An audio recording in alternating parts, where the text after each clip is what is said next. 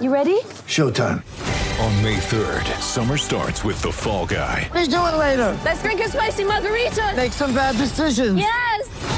Audiences are falling in love with the most entertaining film of the year. Fall guy. Fall guy. Fall guy. That's what the poster said. See Ryan Gosling and Emily Blunt in the movie critics say exists to make you happy. Trying to make it out? Nope. Because I don't either. It's not what I'm into right now. What are you into? Talking. Yeah. The Fall Guy. Only in theaters May 3rd. Rated PG-13. Get ready for the greatest roast of all time the Roast of Tom Brady, a Netflix live event happening May 5th. Hosted by Kevin Hart, the seven time world champion gets his cleats held to the fire by famous friends and frenemies on an unforgettable night where everything is fair game. Tune in on May 5th at 5 p.m. Pacific time for the Roast of Tom Brady, live only on Netflix.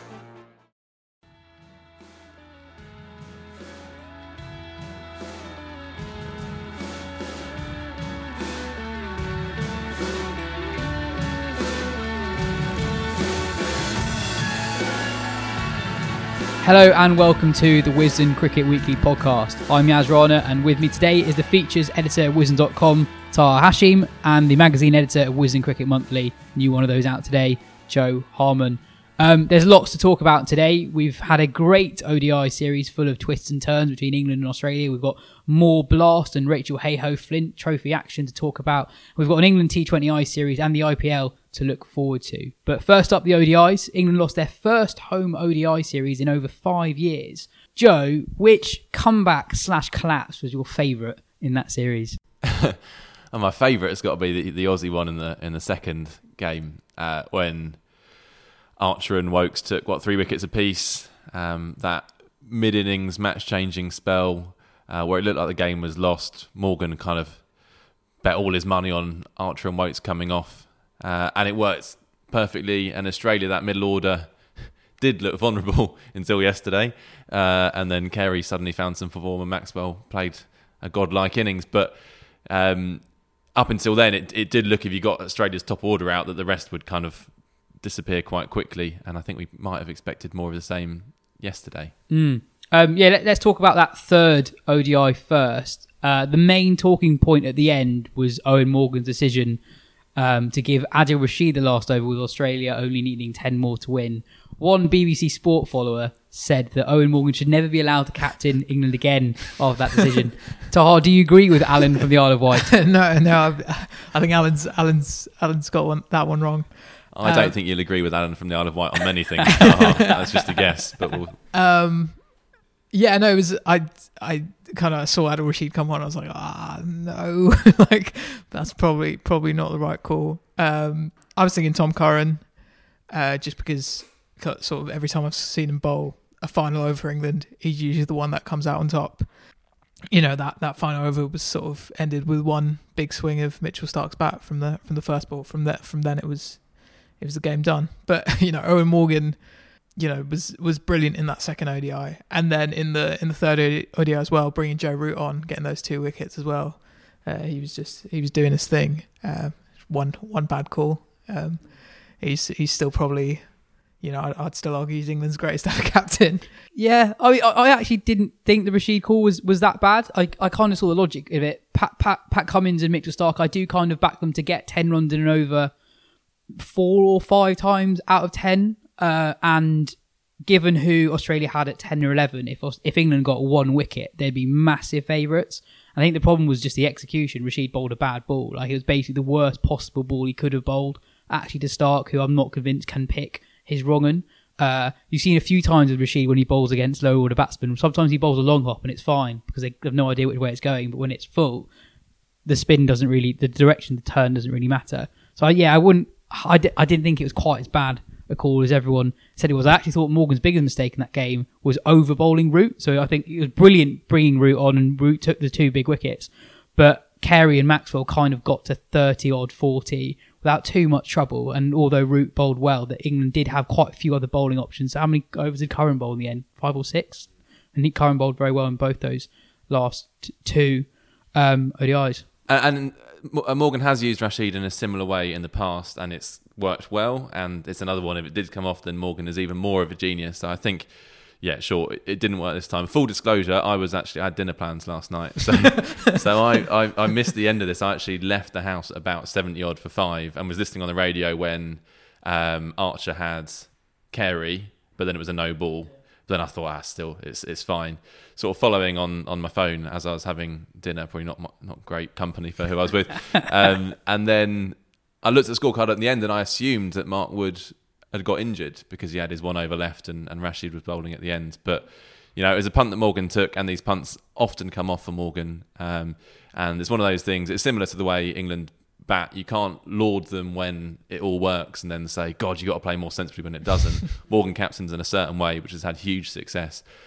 It's not going to happen every time, and, and this was one occasion where it didn't work out for him. Yeah, I think in a series it didn't quite work out as planned for England. You kind of saw as like a few batsmen were out of form, kind of how everything needed to kind of go together for England to be so good so consistently for so long. So first off, I think it was remarkable that England got to 67 for 2 at the end of a power play that they were 0 for 2. And I, and I wonder if in this I think the word great is fair actually with this England ODI side and what they've done over the last 5 years.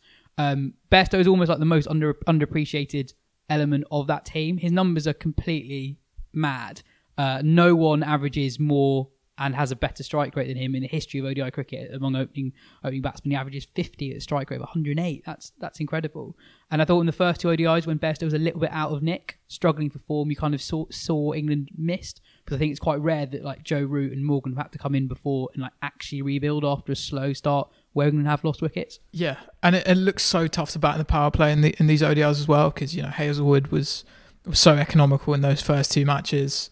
Um, in this match, Starks started so brilliantly. I mean, like Bairstow's not even faced the ball and he's lost Jason Roy and Joe Root, and then he just bats as if as if he hasn't lost anyone. He's just batting so sort of fluently and getting England up and running in that power play. Um, he is, you know, he's the guy who uh, it's probably forgotten a bit, but he's the man who sort of rescued England's World Cup campaign um, to two centuries in those games against uh, was it India and New Zealand? Um, Must win games. in, in must-win games. Um, he is, you know, that's it. That was his tenth ODI century, um, and it's coming. And these these have all come in what three years basically. Um, he's he's been remarkable for England. And that was his slowest ODI ton, despite it taking only 116 balls. Yeah, uh, and his and his first that wasn't. oh, It, that that was his first below a strike rate of 100, basically. Yeah. right, yeah. And it, I mean, yeah, the two you mentioned against India and New Zealand obviously going to be better remembered than one in a losing cause yesterday. But I think that's up there with his best ever ODI innings to bat like he did, having lost two wickets in the first over. Uh, and he was timing it by the end because, as you said, he wasn't actually in great nick uh, leading into that match. So to continue to play aggressively, uh, the shot he reached 100 with, just a flick over over mid wicket, square leg for six. Uh, and then after that, that, that little session from 100 to 112, he was hitting the ball so cleanly. Just he was. Abs- I thought at that point he might be going on for a for a 150. But then, he, and again, it shows England's adaptability and, and just all round excellence that uh, even after Bairstow goes, to get to 300 from that point, given the little flurries of wickets they'd lost, was uh, an amazing effort, really. And to see Woakes bat in the way he did and Rashid bat in the way he did. There were those two shots. There was the Rashid outrageous six off Mitchell Starc, again over kind of square leg. And then Woakes' kind of Buttler esque, where he's kind of going to gonna go one way, feints one way, and then flips it over. Uh, these are two all rounders, but bowling all rounders with that level of skill, you do just have to think, wow, England have got some seriously special cricketers at the moment. um, and, and Sam Billings as well in terms of, you know, he got that hundred in the first ODI. Um, to I, I was actually more impressed with how he played played yesterday. Um, he came in with England like in four down, not ninety something for four, um, still in a really tricky position, um, and and bad beautifully. Um, I think he hit Mitchell Starc sort of into into the car park or something like that, or into the into the nets. Um, so for him, it's been a it's been a really a really strong summer. Uh, obviously, he's he still wouldn't be in England's first choice eleven. He's filling in for you know Ben Stokes, um, but he's sort of now right up there as as as the next man in. I mean, he he's been the next man in for for a very long time, but he sort of had sort of fallen away a bit and, and is now sort of back in that and establishing that setup. I think again. Yeah, and, and also he he only averaged 22 in ODI cricket going into the summer. He's had a brilliant ODI summer. And, and, and Joe, you want to talk a little bit about how England might look in 2023. A lot of their team, uh, I mean, they'll, they'll all pretty much be in their 30s. So, and Billings is will also be in his 30s, but he's on the younger side of of the of the batting group. And I don't know, like it almost feels sacrilegious to even ask this, but Jason Roy and Joe Root both ha- have had quite fallow periods in ODI cricket since the World Cup. Roy only averages 12, Root less than 30, and I know that they were both of them amazing for so long, but with Stokes come into this side and Billings having done so well, like there is pressure to perform, which ordinarily you'd think they'd get absolutely ages. Oh, uh, there's definitely pressure to perform, and you've got Tom Banton waiting, you've got Phil Salt waiting as well, uh, who looks a, a, really special talent and is already 24. So there's a chance they're, they're wanting to want to have a look at him soon, sooner rather than later. Look, I wouldn't be making any changes now, um, but it is an interesting dilemma for England. The, the, the side that won the World Cup uh, last summer was almost the perfect age. If you if they hadn't won it last summer, it would have been so devastating because you look at the average age, they're all around 29, 30. Come the next World Cup, they're going to be 32, 33, 34. Um, it's fine to have a few players with that experience. You want that experience. You, you, you don't really want a whole side average that uh, who are 30 years or uh, over. Archer was the only one who played in the last World Cup who'd be under 30 come the next World Cup. So they're going to have some tricky decisions in the next couple of years. Do they start trying to blood some young players because they think a couple of these players will fall away by the time of the next World Cup? That's a difficult thing to do when you've got World Cup winners with formidable records behind them. Um, and Eoin Morgan's going to have some some tricky things to, to deal with. And, and Billings is a classic example. He's 29 now, uh, so he's not young. This is the time when he needs to be playing, but there is no spot for him. But then if you get to the World Cup in three years and Billings has still only been a bit part player, then it's quite a lot to expect him to suddenly just fill that middle order role and, and, and do it perfectly. So, yeah, big decisions for, for Morgan to make in the next few years. Todd, do you agree with Joe that you don't really want a team with an average age of 32, 33, or do you think you can still succeed with a team with people? Uh, you, you sometimes see it in T20 cricket. Uh, we'll talk about the IPL later, but uh, CSK always get written off every year because their, their team's really old on paper. They always end up doing well. Different format, I know. But do you reckon it's doable? It's, it's more just, I, I find this really interesting with, with, especially with ODI cricket in terms of you have these four year World Cup cycles and, and it's tempting to think, okay, now we need to 100% just build towards the next World Cup. But you just there's so many unpredictable things that can happen. It, it's that balancing act of where you've got to you've still got to try and win games in, in here and now, and you've got to to qualify for the World Cup. Exactly now yeah. you have to qualify, um, and it's so hard to actually predict what's going to happen in four years. I was quite I, I don't know for some reason the other day I was watching highlights of England's ODI series against New Zealand in 2015 when it's like they're good, obviously building towards yeah they're obviously building toward that next World Cup cycle. I see Steve Finn bowling. Now you could have thought at the time, oh, he's the guy that's going to be potentially leading the attack at the 2019 World Cup, but you know nothing's nothing's predictable. He played as you know he hasn't played since 2017. Um, it's really hard to sort of predict these things and. Um, England, England obviously made a statement that they were sort of building towards that cycle immediately after when they you know left out Liam Plunkett and they've had youngsters come in. You know, they've given debuts to the likes of Saqib Mahmood, um, Tom Banton. Um, but I think I think they are sort of still getting the balance right because uh, in this series we still saw that sort of established side, and then you've still got those young guys who have who've had a few chances now, but sort of still on the outer. And it's just about you know balancing balancing that as you as you go through the the next four years. But nothing's really going to be you know, it's it's still so hard to predict what's going to happen in, in, in, in India three years from now. And I think Tar's right that these things will naturally work themselves out in, in a lot of ways. That players will lose form to such an extent that it's clear that they should go out, and other players will emerge that just have to be given a go. I, think that will happen to an extent, but spin bowling is one area that is is a real concern, particularly when you think the next World Cup is in India. Spin bowling is going to be hugely important. Um, Rashid will be 35. I mean, as long as he's fit, he's an absolute banker. That's fine. But then Moeen Ali will be, I think, 36. I mean, on his kind of trajectory of form at the moment, it's hard to see Moeen Ali still playing for England in, in three years' time, I would say, perhaps even a year's time, the way things are going. And then you look at the next lot, and, and it's not quite clear. Matt Parkinson is, is the obvious next contender. Um, do they think Dom Bess can be a one day bowler? Something potentially worth looking at. But I think they do need to start getting some caps of some spin bowlers really quite soon um, because they're going to be so crucial. And more than any other role in the side, probably spin bowlers just need need to learn in that role. Batsmen can just come out from the blast and just and, and smash it to an extent, particularly the way they play these days. But someone like Parkinson, Parkinson really needs to learn how to bowl in international cricket. Do you, do you think England will want to to actively look for a finger spinner, maybe? Because you've, you've already got the leg spin of Adil Rashid, and, and also I feel with Parkinson, even though he probably has established himself as the best white ball spinner in the country outside of the current first choice England team, uh, he doesn't bat, and Moeen's role in the team was to bat. I mean, just on Moeen quickly, uh, the last 24 months, he averages 15 with the bat and 88 with the ball in ODI cricket.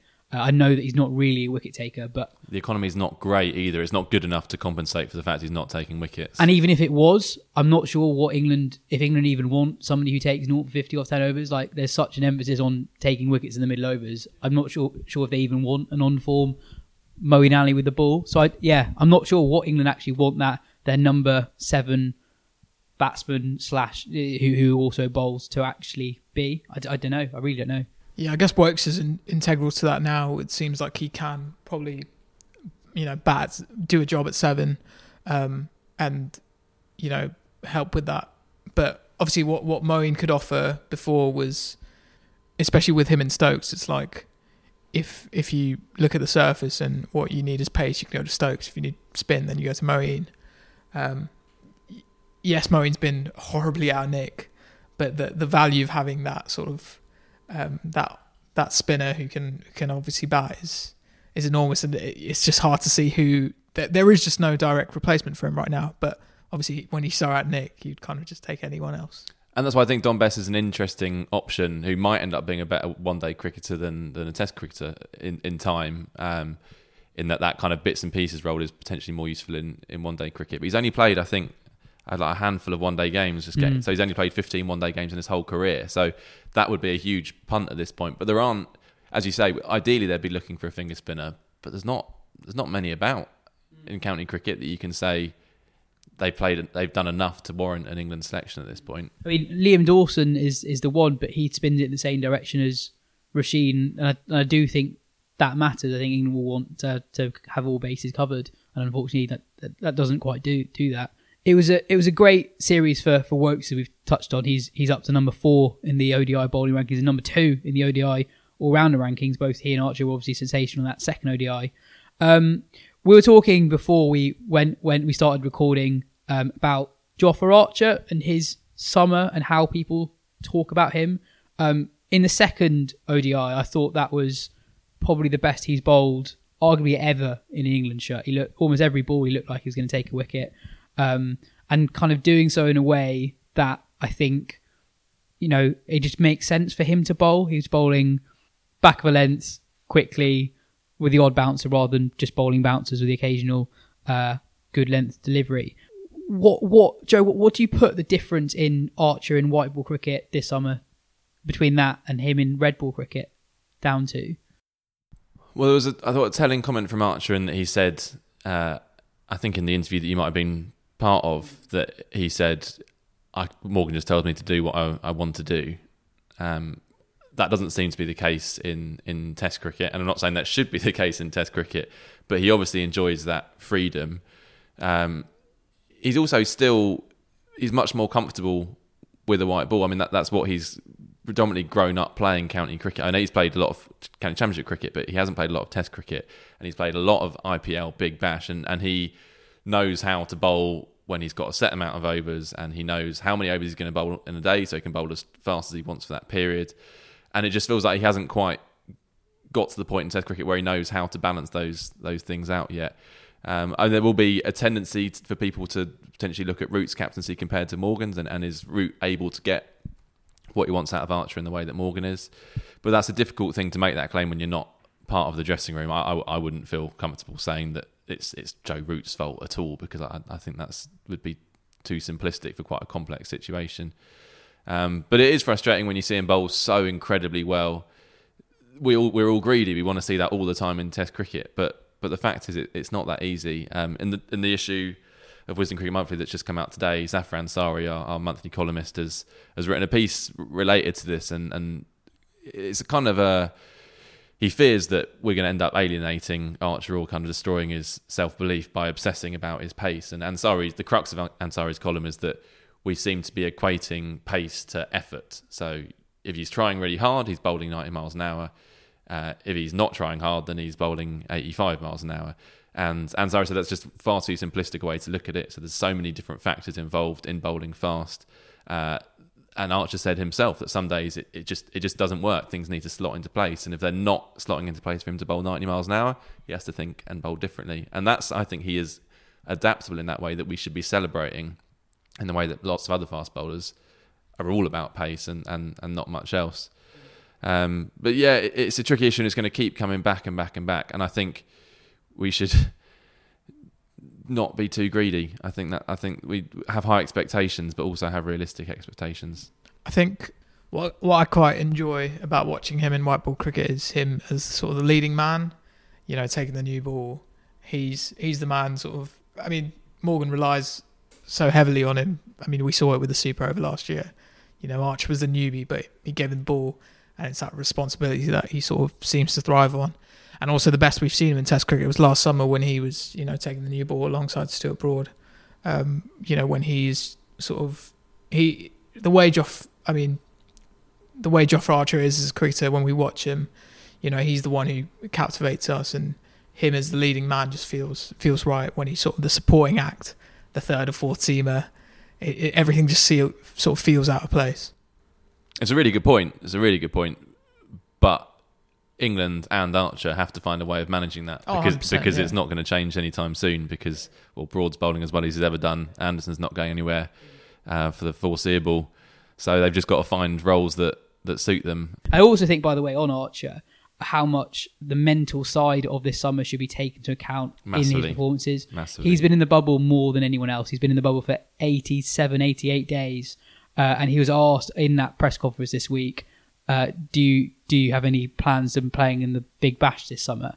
And he kind of just laughed and said, "No, uh, I need to see my family." He said he's not seen his family since February. Uh, he's been in the bubble longer than anyone else this summer. Uh, he's going straight from that to the IPL bubble for pretty much two months, and England will then have a reasonably packed winter schedule after that. So uh, the guy just needs a break. Uh, also, like the general public have been allowed to live reasonably normal lives over quite a long time, and Jofra Archer hasn't been able to do that. And I think there is a human side to all this that you need to take into account. He is still quite young, um, and this uh, traveling the world, etc., is all, all very, very new to him. I think that's a hugely important point, and it's easy to forget. We've I was just writing for our roundup of the white ball summer. This schedule should never be repeated from a player's perspective, but from our perspective, it's great. There's cricket constantly. There's almost a game every day. There've been really good games, and you can just get into the zone of like, oh, when, when's the next cricket, and actually forget these guys aren't machines. Especially, I thought it was incredibly impressive to see Archer and Wood both bowling as fast as they were yesterday. Wood in particular at the end of a summer which is, I mean, Wood obviously has been kind of champing at the bit to get out there because he's barely played, but but still, just to be putting their body on the line, um, I think it's great. I think they, the we've given a lot of um, credit, and rightly so, to the ECB and all the organisers that have managed to make it happen this summer as well. But there's also been barely a word of complaint from any of the players, and I think they've done a, a done a everyone a great service, really. Yeah, very quickly on Wood. Yesterday he bowled an, a maiden over where the slowest ball was 92 miles per hour, which is just extraordinary. Um, going back a little bit to that third ODI, we need to talk about Australia a little bit more. So, were were you surprised to find out that that was only Glenn Maxwell's second ODI ODI 100, and, and that coming five years and apparently exactly 2,020 days after the, the first one, which is, No, which I, is spooky. I wasn't surprised because I've been waiting for it for a really long time. um, you know, we talk a lot about Glenn Maxwell. He's got a lot of fans out there. He's got a lot of critics, critics out there, um, and you know, both sides are right in a way. You know, As summed up by his innings yesterday. almost. yeah, and some, sums about his numbers that that was only his second ODI 100. Um, but he is such a captivating cricketer to watch. Um, the innings yesterday was was remarkable and, and one that um, I think you said this to me while we were watching. It sort of sums up Glenn Maxwell, the cricketer. Um, he's got this new sort of open stance where the, the battle with Adil Rashid was incredible because Rashid would bowl this ball and Maxwell would look to defend it with this stance which just looked ridiculous. And then there was at one point where, you know, England reviewed this LBW where the ball hits Maxwell's the, the strap of Maxwell's gloves because he's got himself into such, such an awkward position, um, and then he'll just slog sweep Rashid for the biggest six you've ever seen. Um, and that battle was incredible. I mean, Rashid eventually got Maxwell out when Maxwell plays, you know, this goes for the sweep again with sort of 18 required of 19 or uh, something. Having just got away with it the ball before as yeah, well. some something along those lines, and you think, God, if Australia lose this now, I mean, Maxwell has saved them, and yet he's also also lost them the game potentially, something like that. Um, but he is such a such a, a brilliant cricketer to watch. He's had that first ODI where he rescued Australia. He had a really good battle with Archer in that when he hit him for consecutive sixes, Yeah. and then Archer got him With- very next ball. I think. Um, and then in the second ODI, he sort of like sort of flails at one which goes straight through him, and it's sort of that up and down. The the, the ride you take with Glenn Maxwell is is not like a you know is not a ride you take with any other cricketer. He is quite incredible, good and bad. You know, it's it's hard to even say is that a breakthrough innings because you never know. When I saw that first ODI 100 he hit in a World Cup against Sri Lanka, a beautiful knock, you thought that's the breakthrough knock, and then here we are five years later talking Mm. about his next ODI century. But you talk about breakthrough knots. So there was a good stat: is the fewest balls to three thousand ODI runs for Glenn Maxwell, uh, which is a very Maxwell stat, isn't Yeah, it? yeah. Because you'd think, well, how's he done that and not played more of the landmark innings that, that Yeah, we're yeah. talking about? But yeah, I, I thought it was a, a genuinely astonishing inning because I thought with an England hat on, England had not won that game until Maxwell was out, basically, because Maxwell can just score at eight runs and over quite easily. And I thought Alex Carey's 100, uh, he scored 100 because Glenn Maxwell was the other end, I think. Uh, Carey was really struggling for form, uh, really struggling for any kind of rhythm early on the innings, and it got better towards the end. But he was not under pressure to score quickly because not only was Maxwell batting like he was at the other end, it was also because I think everyone knows what Maxwell is capable of. Like there was never a pressure to kind of claw back the run rate. A few times it got towards nine, nine and a half and over, but Australia didn't panic because of what Maxwell was doing and what he was capable of. Um, so I thought it was an astonishing innings. Even though they both got hundreds, I thought Maxwell's innings was, was worth so much more than Carey's. You kind of saw that as well when Yeah. Maxwell went out. That even though Australia only needed six and a bit runs and over, that suddenly Carey, who was just playing the supporting role, suddenly he was the person who needed to score the runs. And you know, it was, at the end of the day, it was Starc who who upped the run, the scoring rate at the very end to get them over the line. And with, with all due respect to Alex Carey, I mean it's it's a fine knock playing that century, but everything I remember from yesterday is, is Glenn Maxwell. Yeah. I'm, I'm really sorry to him, but uh, that that's the truth. It was just the it's just the way Maxwell plays that that that does that. Yeah, and then and then finally on this series, um, Joe, why, why was Josh Hazlewood not in Australia's World Cup squad last year, um, behind Kane Richardson, Nathan Coulter-Nile, and Jason Behrendorff? Well, I think there's sometimes in this podcast and all other podcasts, uh, we might be guilty of looking back in hindsight and potentially changing our, our, our opinions with the benefit of hindsight. I think Josh Hazlewood's non-selection for the World Cup left us all a bit surprised at the time. I don't think this is now we've seen him and think he's good and like wonder why he wasn't there. Bizarre that he wasn't there. I mean, they, they obviously there was part of it was protecting him for the Ashes, but I think that was only a part of it. They, they obviously don't they didn't think of him as a one day bowler because he bowls in a very traditional way. He bowls in an ODI like he bowled in sort of 2000, basically. The World Cup over here in 1999, you you just top of off for the first six overs, and then um, and that, that's sort of your job done. I think I suppose the concern with Hazlewood is when you have to bring him back on at the death. Has he got those skills that a lot of the other players do? Uh, and we saw that even yesterday that he went for quite a few at the end. Um, Woakes took, um, took him to pieces a bit, um, but with the new ball, devastating. I don't see how you can't you can't pick him. Absolutely. Um, the international summer is not over. The England women's side play West Indies in a five-match T20I series that begins on Monday.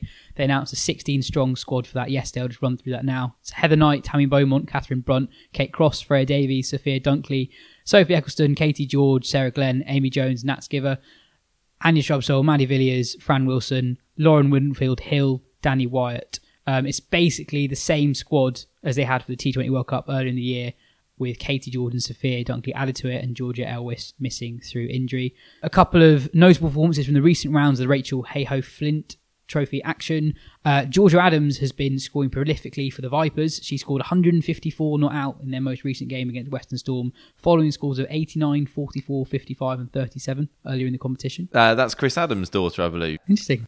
Um, she's she's done really well. I think she's the leading run scorer in the tournament by some distance, actually. Uh, and then there was remarkable fi- figures from friend of the podcast, Alex Hartley, who took uh, four for eight off ten overs for the Thunder against the Lightning, um, which I guess must be some kind of derby. Anyway, in uh, men's county cricket, uh, a few weeks ago now, Taha, you broke the story of the experiences of racism that ex Yorkshire spinner Azeem Rafiq allegedly faced during his time at the club. Um, this week, there was a development to that story with ex Pakistan quick Rana Naved-ul-Hasan telling ESPNcricinfo, I fully support what Azeem said, and this has been the case with me as well. I never spoke about it because as foreigners, we were temporary and somehow I managed to accept the way it is. So I just focused on playing cricket. I never wanted to jeopardise my contracts. There was systematic taunting, and it's tough to do much about it. To us as overseas players from Asia, when you're not able to perform, the home crowd, which should be supporting us, instead they started hooting and would taunt us with racist slurs like Paki. If you are performing, then you get all the space. But in case I'm not taking wickets, the attitude suddenly started to change. They started to give us a tough time, giving me a smaller hotel room, and there used to be a clear case of discrimination. They would do some strange things to annoy us and make you feel lesser. It wasn't abusive, but the attitude wasn't friendly towards Asians. At times, I used to feel bad, but I decided to ignore it because I knew I was not going to live there permanently. But I know what Azeem went through. He did share his frustration in my playing days. The day he was released by the club wasn't ideal and says a lot about them, but I had been advising him to stay strong and take it as a challenge. This only happens in Yorkshire. I played several years for Sussex and they were tremendous. They treated me like their own family. Those two years were absolutely great. Even my first year in Yorkshire was okay, but the trouble started in my second year. Um, Yorkshire then released a statement on uh, Naved's claims, saying that Mr. Naved's comments in relation to this and to his and Mr. Rafiq's experiences playing for Yorkshire in 2009 are very concerning. and We take them very seriously. We've recently engaged an independent law firm, Squire Patton Boggs, to conduct a thorough investigation into this matter, and they will report their findings in due course. In addition, we have also appointed a subcommittee led by Dr. Samir Pathak and supported by NACC Chairman Mr. Gulfraz Riaz to review the findings of the investigation and provide advice on any further steps the club needs to take. Um, we'll keep you updated on that story as it develops. Um, elsewhere in the blast, Gloucester, Surrey, and Notts are through to the quarterfinals. Pretty much all the other teams are in with a chance of qualifying. Uh, York- Yorkshire have had a really bad time of it with uh, David Willey testing positive for COVID 19 and a few of their team having to miss games due to self isolation, quarantining, and all that. Um, Taha Middlesex have been quite an interesting side to watch. Um, and one of the sides with a chance of qualifying for the quarterfinals. Um, I'm going to talk about one of their old players, and you, you're going to talk about some of their new players. Uh, Tim Murtagh has been an unexpected star this summer. So prior to the 2020 summer, Tim Murtagh played just one T20 game for Middlesex in seven years. This summer, he's got five wickets of 15 at an economy rate of six and a half. Um, but yeah, Taha, there are some youngsters who've caused uh, quite a storm already for them. um, yeah, I wouldn't, I wouldn't say storm, but uh, yeah, I was quite interested. Um, so uh, they've got a youngster called Joe Cracknell, um, and I've, I've taken interest in him because his, his brother Will came to do work Oh, experience yeah, yeah, I remember him. Um, and so Joe uh, played his made his debut at the start of this week, hit a 28, uh, 21 ball 28 against Surrey, um, but then yesterday hit um, 50 off 21 balls against Kent.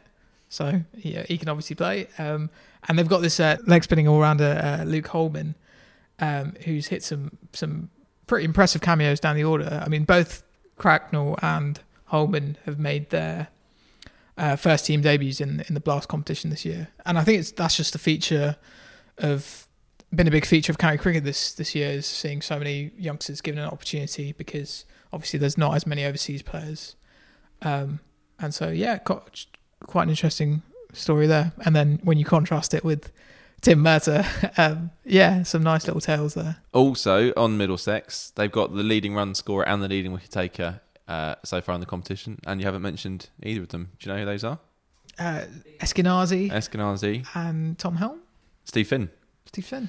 Steve Finn, leading wicket taker. Eskinazi, uh, who hasn't always been a fixture in their T20 side, is the leading run scorer. So, yeah, I mean, Middlesex have been absolute pants at T20 cricket for, for quite a long time, sorted out a bit under Stuart Law last year, um, and there seems to be a bit of a bit of progress there.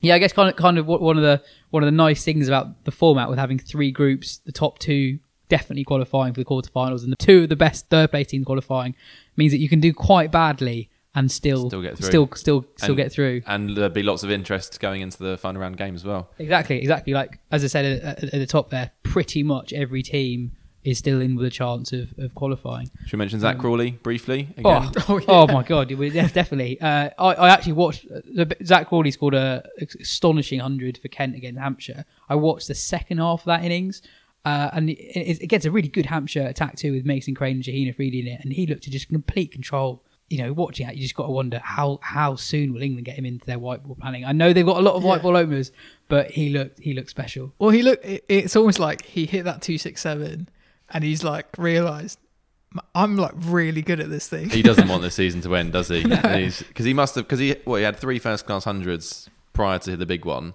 and he's scored a championship hundred since going back, and now a T Twenty hundred Yeah. on top of that as well. Mm. Oh, and also I think good nick. um, I think they've all been at the Ageas Bowl. Yeah, Um, and so the the first class hundred was against Hampshire like a week earlier.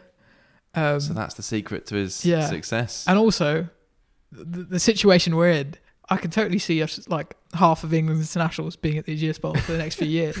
Zak Crawley's just going to dominate. the one cricket. player hoping for the biosecure bubble to. There's, there's going to be a Zak continue. Crawley honours board there. Like Hampshire will definitely want to sign him now. As well. Also, uh, spare a thought for poor Shaheen Afridi. He spent half the summer just bowling at Zak Crawley. He's been a bowling machine with Zak Crawley. Horrible. Yeah, um, but yeah, he he just looks like a, it's a class above uh, basically, basically every attack he's facing at the moment. Um, And and your man Jake Lintott. oh, I mean, he keeps on going. Uh, so so regular listeners of the show would have heard our interview with with Jake Lintott a few weeks ago. But Jake Lintott, in his essentially his first full season as a professional cricketer, is still still has one of the best economy rates. I think in it is the best economy rate of people who have actually bowled a decent amount of overs. Yeah, yeah. So if any, anyone who's bowled more than ten overs, he's got the best economy rate. After seven games, he's still going at five point five and over. So great, great first season You've for him. unearthed a gem. Yes, you taking yeah. credit for this one? well, I'd love to say I, I I saw him play a twos game, but that that's not true. um, uh, so somebody somebody at Warwickshire uh, told me about him and said he had a good story and he's a very good bowler who's probably going to do well. Uh, so I can't take credit for that, unfortunately. that counts as journalism, though. That's hearing stuff and then telling other people about it. Yeah, That's- true, That's definitely true, journalism. true. Um, but not quite as cool as saying, yeah. So I, I remember seeing when he was sixteen. Anyway, there was there was a there's a pretty weird scorecard in the game between Derbyshire and Leicestershire. Did either of you see this? Not this one, no. So Derbyshire posted 147 for eight in their innings, and they defended it despite only taking four wickets. Uh, oh, so someone's someone's balls yeah, up there. so so Leicester at one point were 75 for four on the 11th over, uh, and George Rhodes and Harry Dearden actually did really well to get them back into it, kind of rebuild the innings. They put on 68, but uh, at some point just stumbled really and couldn't quite get them over the line, and both finished about run a ball, just just slightly better than a run a ball. Um, Harry Dearden posted quite like an, apologetic tweet to Leicester supporters, but Leicester supporters were very supportive of him. Um, so uh, that yeah, that was quite an interesting squad. You don't see that too often. Elsewhere in the world of T20 cricket, the IPL gets going this weekend. We'll only touch on it briefly today. We'll get more into it as the tournament actually gets underway. But very simply, Taha, who who who are you who who are you backing to win IPL 13? Uh, I'm gonna go with KKR. Just you know, Dre Russ, let him do his thing, and then Sunil Narine. Those two guys, love watching them play. Yeah, And any, Yeah, and any them. team with them two in it, have got a chance. yeah, hundred percent. Um, You- You're also excited about Kings Eleven Punjab because uh, of, of, of Glenn Maxwell, who we were talking oh. Ma- Maxwell, Maxwell alongside Nicholas Pooran. Yeah, Yeah. I know that's that's gonna be fun. Yeah, Yeah. No, keep keep your eyes glued on that one. And KKR, that's that's McCullum's lot with Morgan Yeah. and Tom Banton as well. So So, I can- that's, I mean, that's I gonna can everyone's I team, can right? sort of see how they might try and approach the game with uh, McCullum and yeah. yeah. And they also spent a huge amount on Pat Cummins as well, right? like yeah, an, Who was an interesting amount. not bowling that well against In- England in the 50 over stuff. Yeah, I mean, he's still. Um, I still almost exclusively see him as a incredible test bowler, and Mm. yeah, that should be quite interesting. Mm. Talking about favourite teams, surely most English fans are rooting for Rajasthan Royals with Buttler, Stokes, Archer, and and Tom Curran as well uh, in their team. That's, I suppose surely- England fans, but I was thinking the the the Dre, Dre Russ really. I mean, that's who everyone wants to see. Yeah. Um, h- how do you think the tournament will be impacted by the different location? Obviously, not being held in India, play it being held across just three venues in the UAE. Yeah, it will be it will be odd. It's the complete opposite of what the IPL was all about. The kind of the razzmatazz, the entertainment, the the crowd going wild, packed in, um, and yeah, it just won't be the same. And uh, it'll be interesting to see if they can pull off anything to seem it to make it seem more of a spectacle than it than it is. Um, it should. I mean, we saw the Caribbean Premier League wasn't exactly a kind of sparkling affair. Um, not helped by the pitches not being great. So you'd hope the pitches should at least be better for the IPL. You would hope, um, and also the quality should be better as well, which should detract from the fact that there aren't any any people there watching it. Um, yeah, I, I, it's it's not going to be the same, and we're just going to have to get used to this for the for the time being. But it, it is interesting, particularly with the IPL, because it is yeah exactly not what the IPL is about, playing in front of no one at all.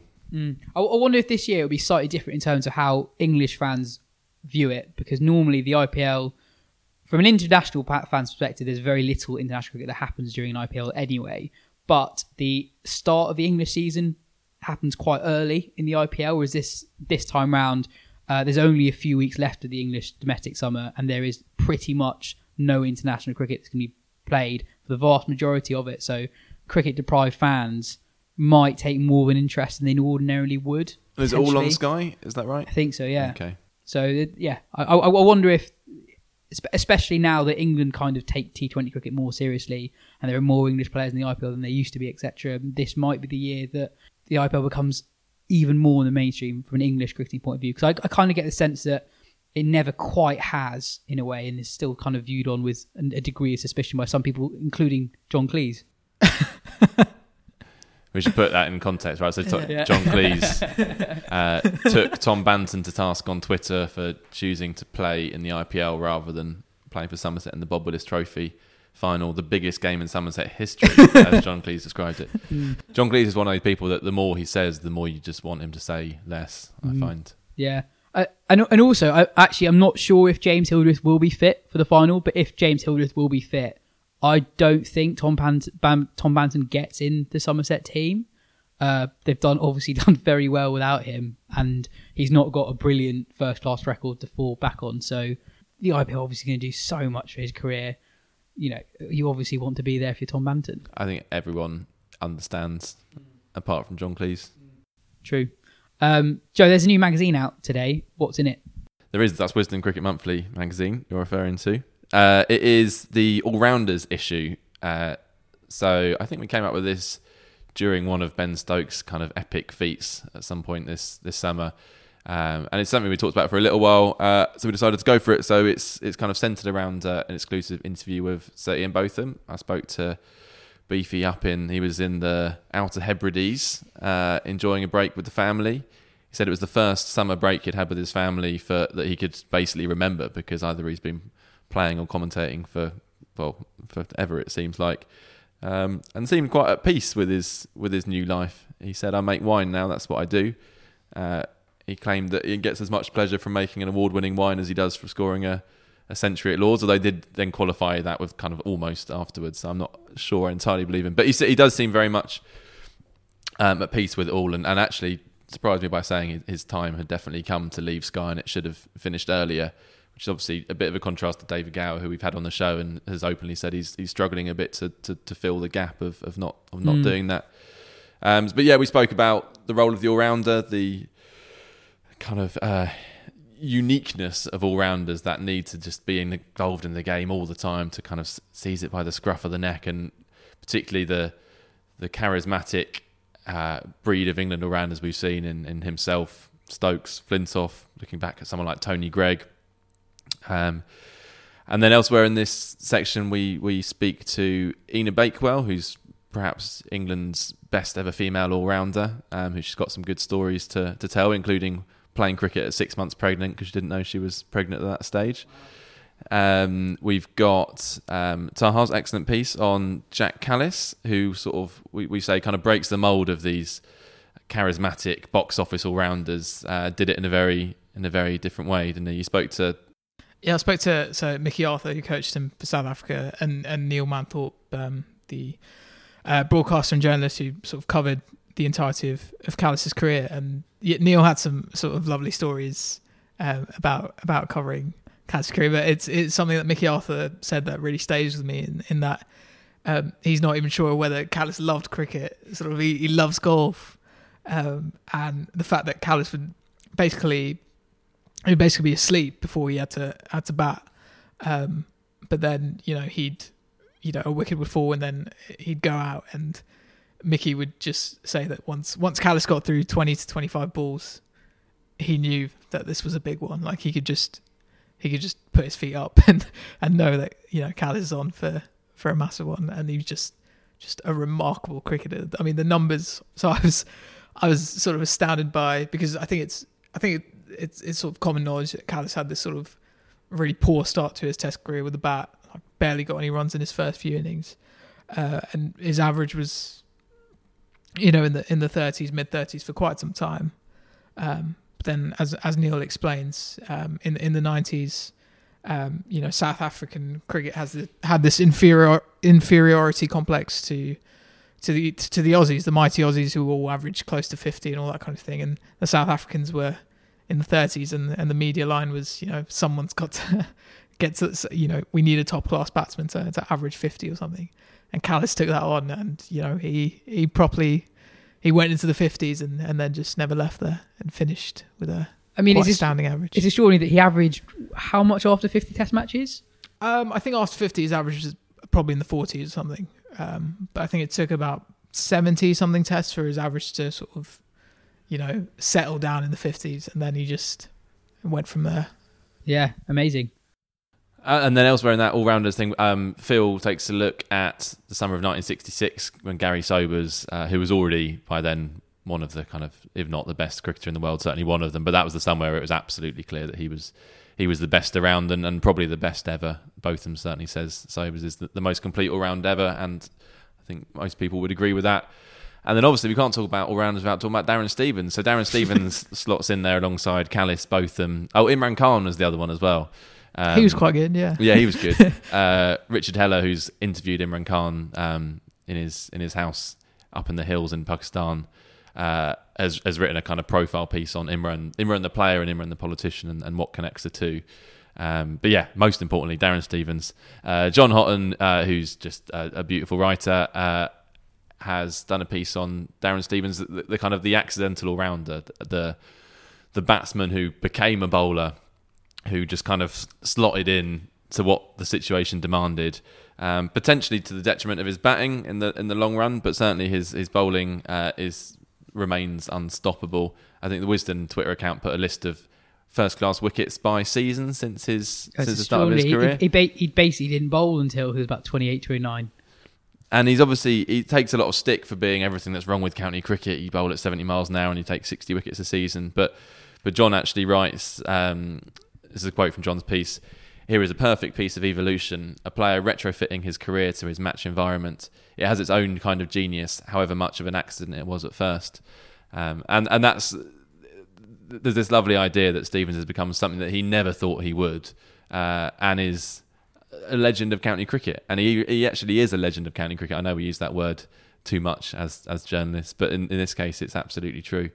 Um, so I'm glad we got him in there as well. So that's the all rounders stuff. Um, elsewhere in the magazine, we've got um, our series on cricket's diversity problem, which is now into its third part. Uh, Jim Wallace has looked at um, the question of players' backgrounds. There was a test this summer, I think it was one of the Pakistan tests, when Stokes wasn't around, that nine of England's Test 11 were from a private school background, which is the most it's, it's ever been.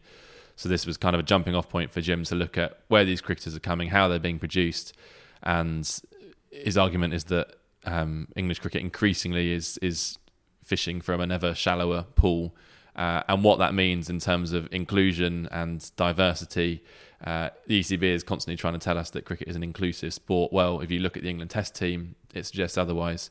Um, that's not to have a go at these cricketers who come from private school, and there are instances where they've gone to private schools um, because they've got scholarships because of their cricket, which is potentially sl- slightly different. But that doesn't change the fact that cricketers are coming from a very small area, and, and that's not necessarily good for for the game as a whole um, or its future. Um, so Jim's done a really good piece of work looking into that.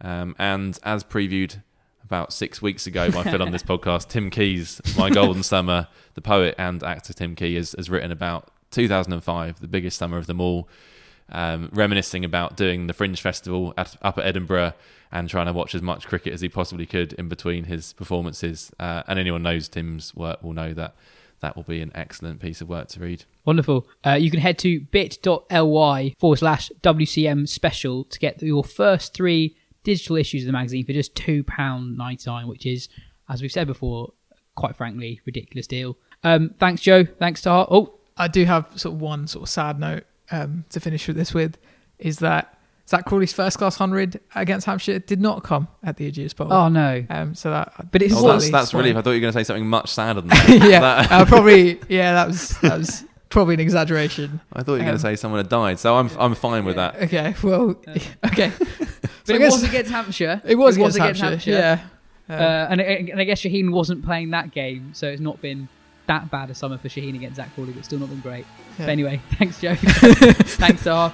This has been the Wisden Cricket Weekly podcast. If you enjoyed the show, tell your friends, and if you're feeling especially nice today, why not leave us a five star review on the podcast app? Cheers.